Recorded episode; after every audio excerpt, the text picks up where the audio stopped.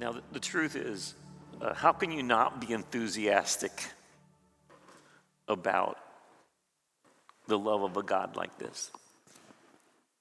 Isn't it incredible?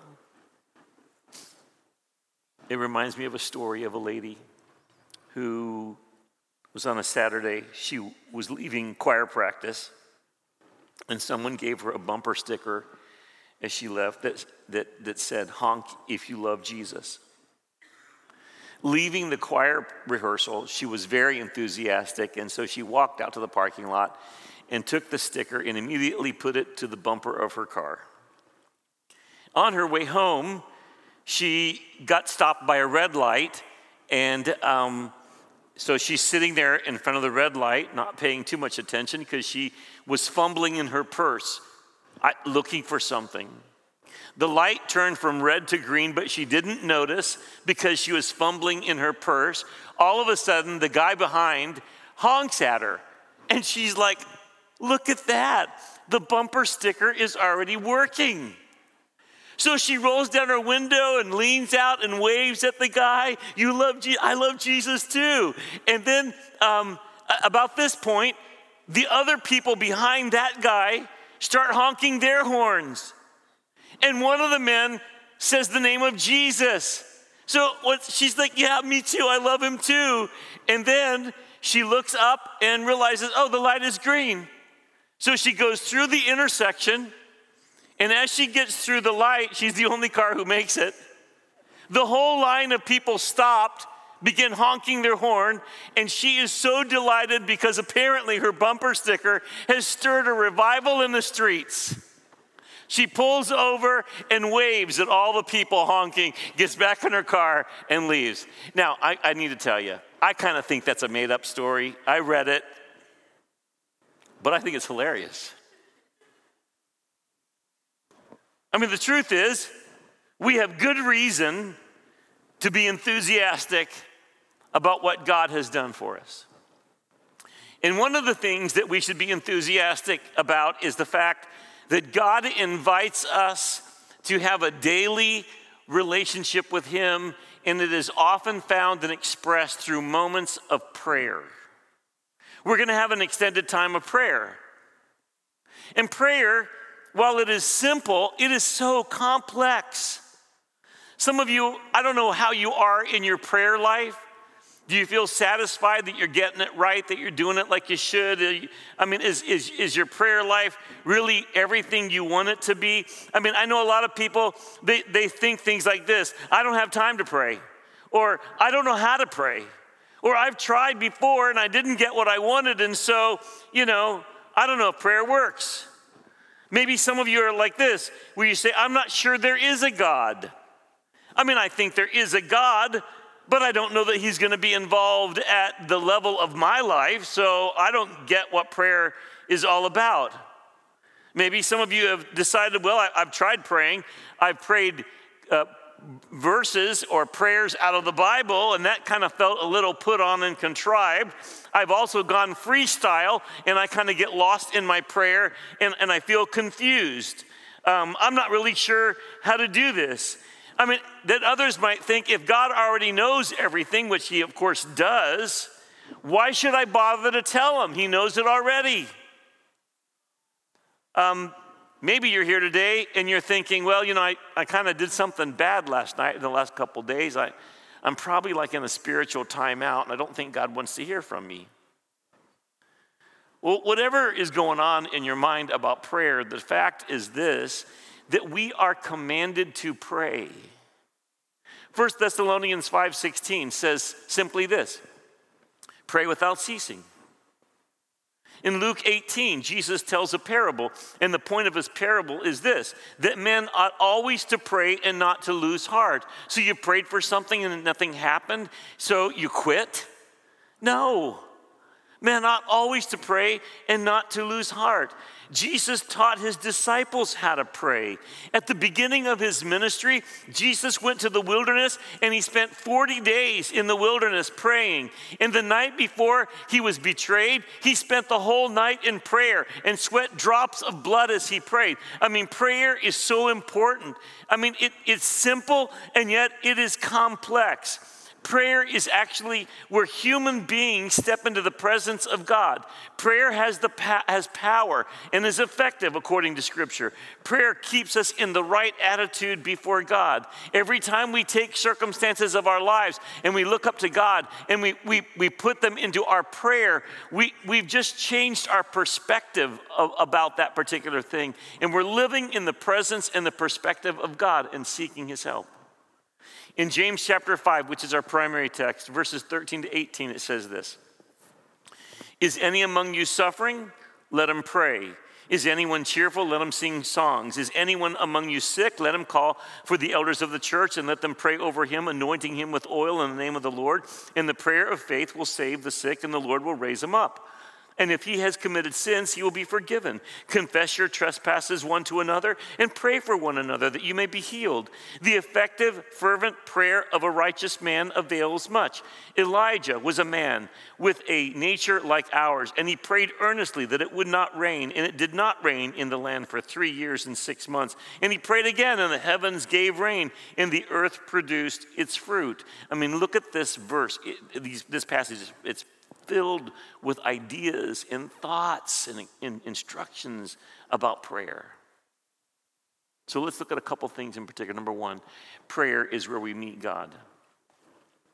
Prayer is not just a plan to get God to do what we want. Notice this passage talks about the fact that we should be praying all times. You should pray when you're suffering. You should pray when, when things are going well. Your, your cheerfulness should be turned into a praise. Prayer is about walking with God and getting to know God and living our lives in the presence of God. I mean, the truth is, stuff is always happening in our lives. It's, it's, it's like we're driving down the road and the landscape constantly changes. I mean, the, sometimes we suffer, sometimes we're cheerful, sometimes we feel like singing, other times we're crying. We, we, sometimes we get sick and we feel helpless and desperate in those moments. Sometimes we have to deal with our sin and failures and we need to confess our sin. We need healing physically, spiritually, emotionally, all at the same time. We are constantly in need of, of, the presence of God. And when you need to ask God for help, that's called prayer.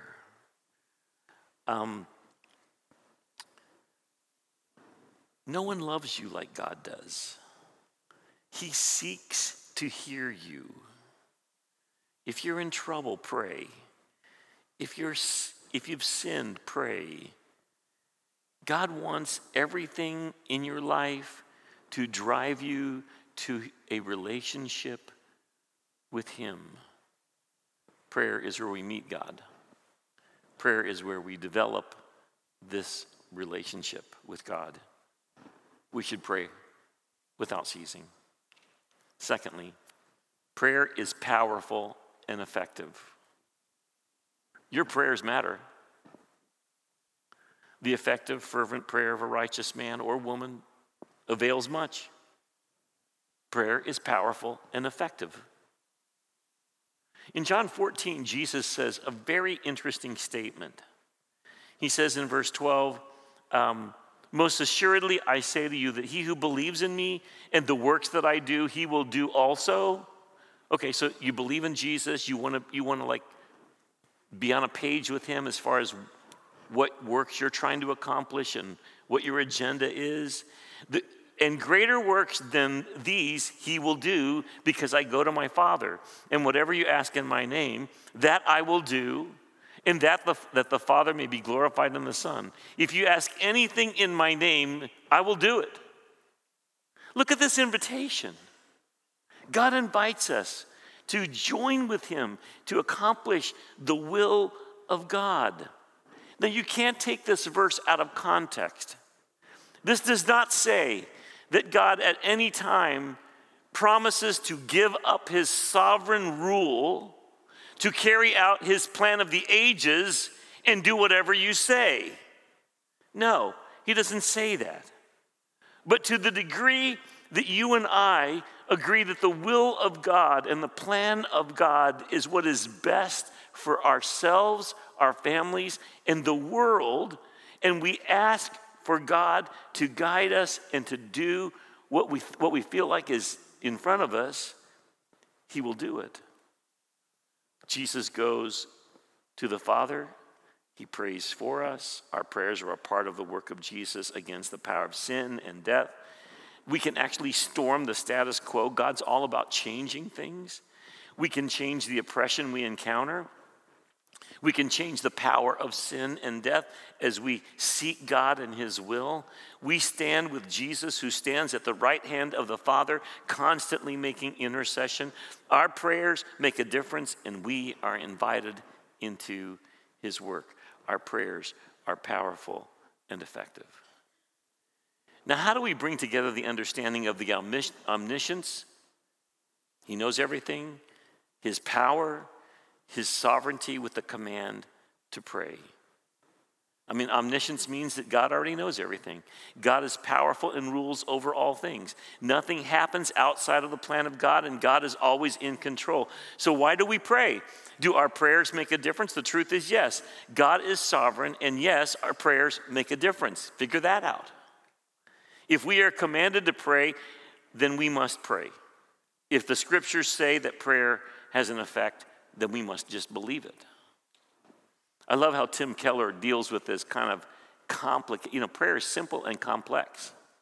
Tim Keller says this If God came to you today and said, If there is anything you ask for, I will give it, if you think it will be good for you, good for the people around you, and will glorify God, I will give it to you without condition. If you think about this, then it should make you very aware of the fact that unless your prayer wasn't wrapped in the sovereignty of God, you could get yourself and a lot of people into a lot of trouble. One of the reasons why we must pray with a surrendered heart under the sovereignty of God is because we could mess things up, right? The sovereignty of God is such a beautiful thing because God says, You can't mess it up. You seek me, you pray, you ask me, you do it under, under surrendered to my sovereign will and my sovereign plan, and, and, and I, I will answer you. Um, the problem that you and I have is that we're finite human beings with a limited perspective. You have no idea what the events of your life right now are going to do in the generations to come. Have you ever asked for something you really, really, really, really wanted it? And then you got it? And then you didn't want it anymore. And you realize that was a mistake. Tim Keller describes a comedy routine that was really a political spoof and it was a routine of a family of gun enthusiasts who were sitting around a table, and everybody had guns. The whole family had guns. At one point, little, the little kid at the table said, Dad, how come you haven't given me a 45 Magnum with armor piercing ammunition? And the father said, Well, you, I can't do that. You're just a child. You're too young. I've got to at least wait till you're 10 before I give you a 45 Magnum with armor piercing ammunition. It's a joke. You would never give a child something so powerful. God says, I'm the sovereign God who wraps everything within my control, and I make sure as you navigate life and you make requests that only my will gets through. You know, some of the greatest theologians are country singers. Have you ever heard Garth Brooks sing his song about he got married and he took his wife back to his old high school? And when he was there, he met his old high school sweetheart. That's the girl he had prayed and prayed that God would let him end up with but it didn't happen. And then he left his hometown and he met his now wife. And his song is about thank God for unanswered prayers. Wow, I dodged a bullet. One of my favorite stories is the story of President George H.W. Bush and his wife Barbara. One day they visited Barbara's hometown, pull up in this big limousine to the local gas station, and they go inside, and there is Barbara's old sweetheart working there. And the president said, when they got back into the limousine, just think, you could be married to him, but instead, you're married to a president. She said, Don't kid yourself. If I married him, he'd have been the president.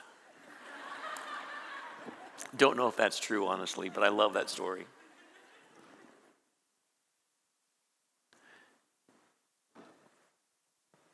There are reasons God doesn't answer your prayer. You know, you may be sitting here today and you're mad at God because He didn't give you what you wanted. You know what? You know really what that's like? You're like a spoiled child throwing a fit because God protected you. Have you ever been that person? I have. Secondly, prayer is effective. Number two, prayer is all about coming before the throne of God. And I love how it is described in Hebrews 4 14 to 16. Seeing then that we have a great high priest who has passed from the, from the heavens, Jesus, the Son of God, let us hold fast our confession. For we do not have a high priest who cannot sympathize with our weaknesses, but was in all points tempted as we are, yet without sin. Let us therefore come boldly to the throne of grace that we may obtain mercy and find grace to help in time of need. Have you ever been in a time of need? You know, one of our biggest problems is that we look at our lives and we decide whether or not we're in a time of need or not. A lot of times, we kind of will say to God, um, God, I don't need, really need you here. I've got this. I, I don't feel like I need you. I, I'm, I can handle this, God. I'm good to go. I don't need you to. I, I'm strong enough. I'm smart enough. I'm able enough to not really need you, God. But the truth is, we do need Him every minute of every day. Somebody at work or at school says something that are carefully crafted words to intended to harm you or put you down. There's a chance that you might respond badly. You might decide to pay, repay evil for evil. Or maybe you're going to take those words that you acted like didn't matter and they actually did penetrate and they wound you deeply. And we act strong and tough, but actually they lodge deep within our souls and they cause us to doubt ourselves, our worth, and our future. I mean, we do need God in those moments. When we have a problem with our spouse or child, our finances, it is so easy for us to drift into resentment, bitterness, envy, and disobedience. Could our struggles that we're dealing with right now lead us to try to cope by doing things that are dangerous or destructive or addictive? Uh, could, could we maybe be tempted to give in to lust or fear or panic? You know, the biggest problem is we, we, we end up hurting ourselves with our exaggerated sense of self sufficiency when we have this invitation from God that says, Come to the throne of grace and get help in your time of need. And our time of need is every time. It's interesting that it invites us to the throne. Who sits on a throne?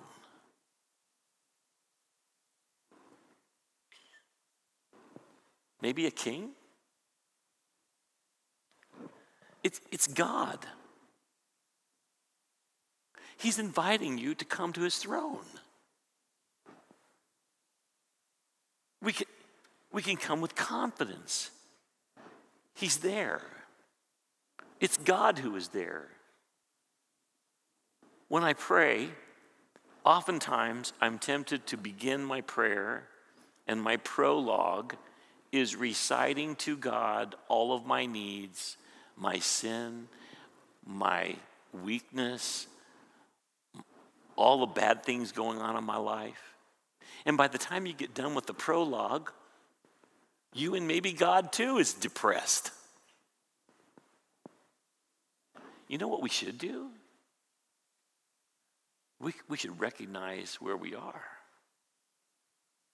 We're coming to the throne of God. Maybe we should begin by talking to God and appreciating in front of God His power. The fact that He, at that very moment, rules over the cosmos. That with this God whom we approach on His throne, there, there is nothing that can defeat Him or confuse Him or frighten Him. This is the God who delivered David from the giant Goliath's hand. This is the God who delivered Daniel from the lion's den. This is the God who gave a baby to a 90 year old Sarah. This is the God who speaks a word, and Jesus says to the storm, Peace be still, and everything goes quiet. This is the God who parts the Red Sea, and a million people walk through on dry ground. This is the God, Jesus, who walked on the water, the God who will judge the nations in righteousness, God who is able to do more than you and I could ever ask, think, or imagine. I love Ephesians 3 20 to 21. Now, unto him who is able to do exceedingly abundantly above all that we ask or think, according to the power that works in us. To him be glory in the church by Christ Jesus to all generations, forever and ever. Amen. Prayer is not just positive thinking. Prayer is not just speaking gentle wishes into the universe.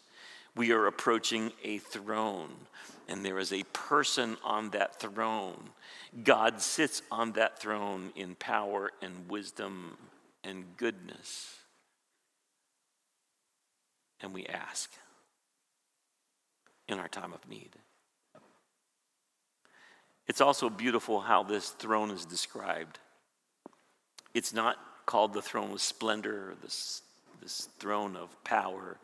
It's called the throne of, what do you see there? Grace. This is not just a place for the beautiful and the good. This privilege is not reserved for the super Christians or the spiritual giants. It's the throne of grace. This throne of grace is for the sinful, the losers, the failures, the desperate, and the needy. We can come as we are, warts, stains, flaws, and all, because this is a throne of grace. So come, ask. And then lastly, we're instructed to come boldly. We can come with confidence boldly believing that our great high priest Jesus loves us so much, he gave his life to as a sacrifice on the cross so that you and I can be redeemed, forgiven, and have everlasting life. If God didn't spare his son, will he not give you all things? I don't come because I deserve. I come because there is only one who loves me so much. It's, he's the one who knows everything about me, things I don't want you to ever know. But he knows, and he loves me. And he said, I love you so much. I paid for you. And I give you forgiveness, and eternal life.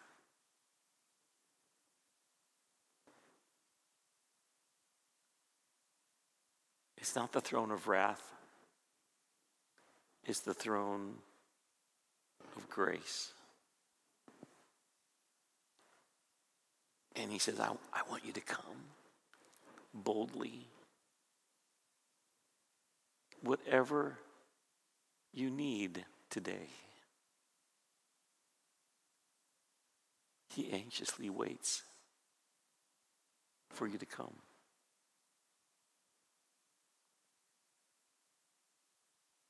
You know, sometimes one of our biggest problems is that, honestly, we come to church, right? Y'all look so good today. I'm telling you. Have you ever heard the term, term Sunday best? It used to mean you all wore dress clothes. It doesn't mean that anymore. But you still come in your Sunday best because look how good your hair looks today. I mean, well, you look pretty snazzy. We all come to church, right? And sometimes we forget to put on a coat of humility.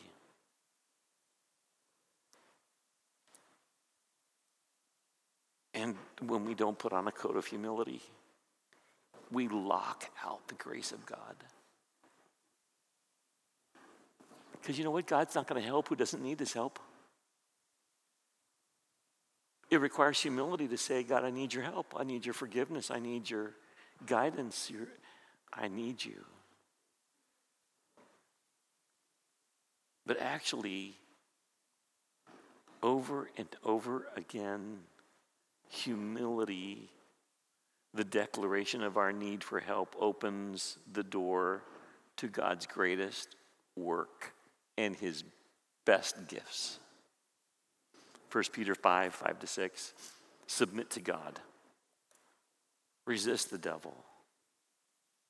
Likewise, you younger people, submit yourselves to your elders. Yes, all of you be submissive to one another and be clothed with humility, for God resists the proud but gives grace to the humble. Therefore, humble yourselves under the mighty hand of God, that he may exalt you in due time.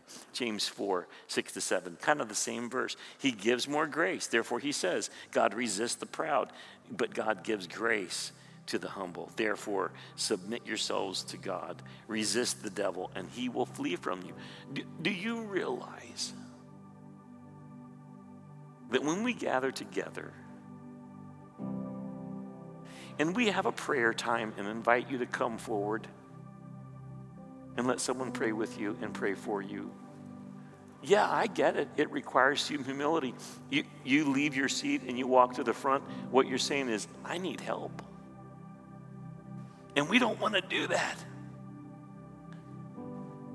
And so we walk out of here, nothing gained. Because all you got is you. But when we respond with humility and obedience and ask for help and invite the prayer of someone in this faith community, in that moment, something happens. And the grace of God opens us up to receive. And that's what we're going to do now. I'm going to ask you if you would stand, please.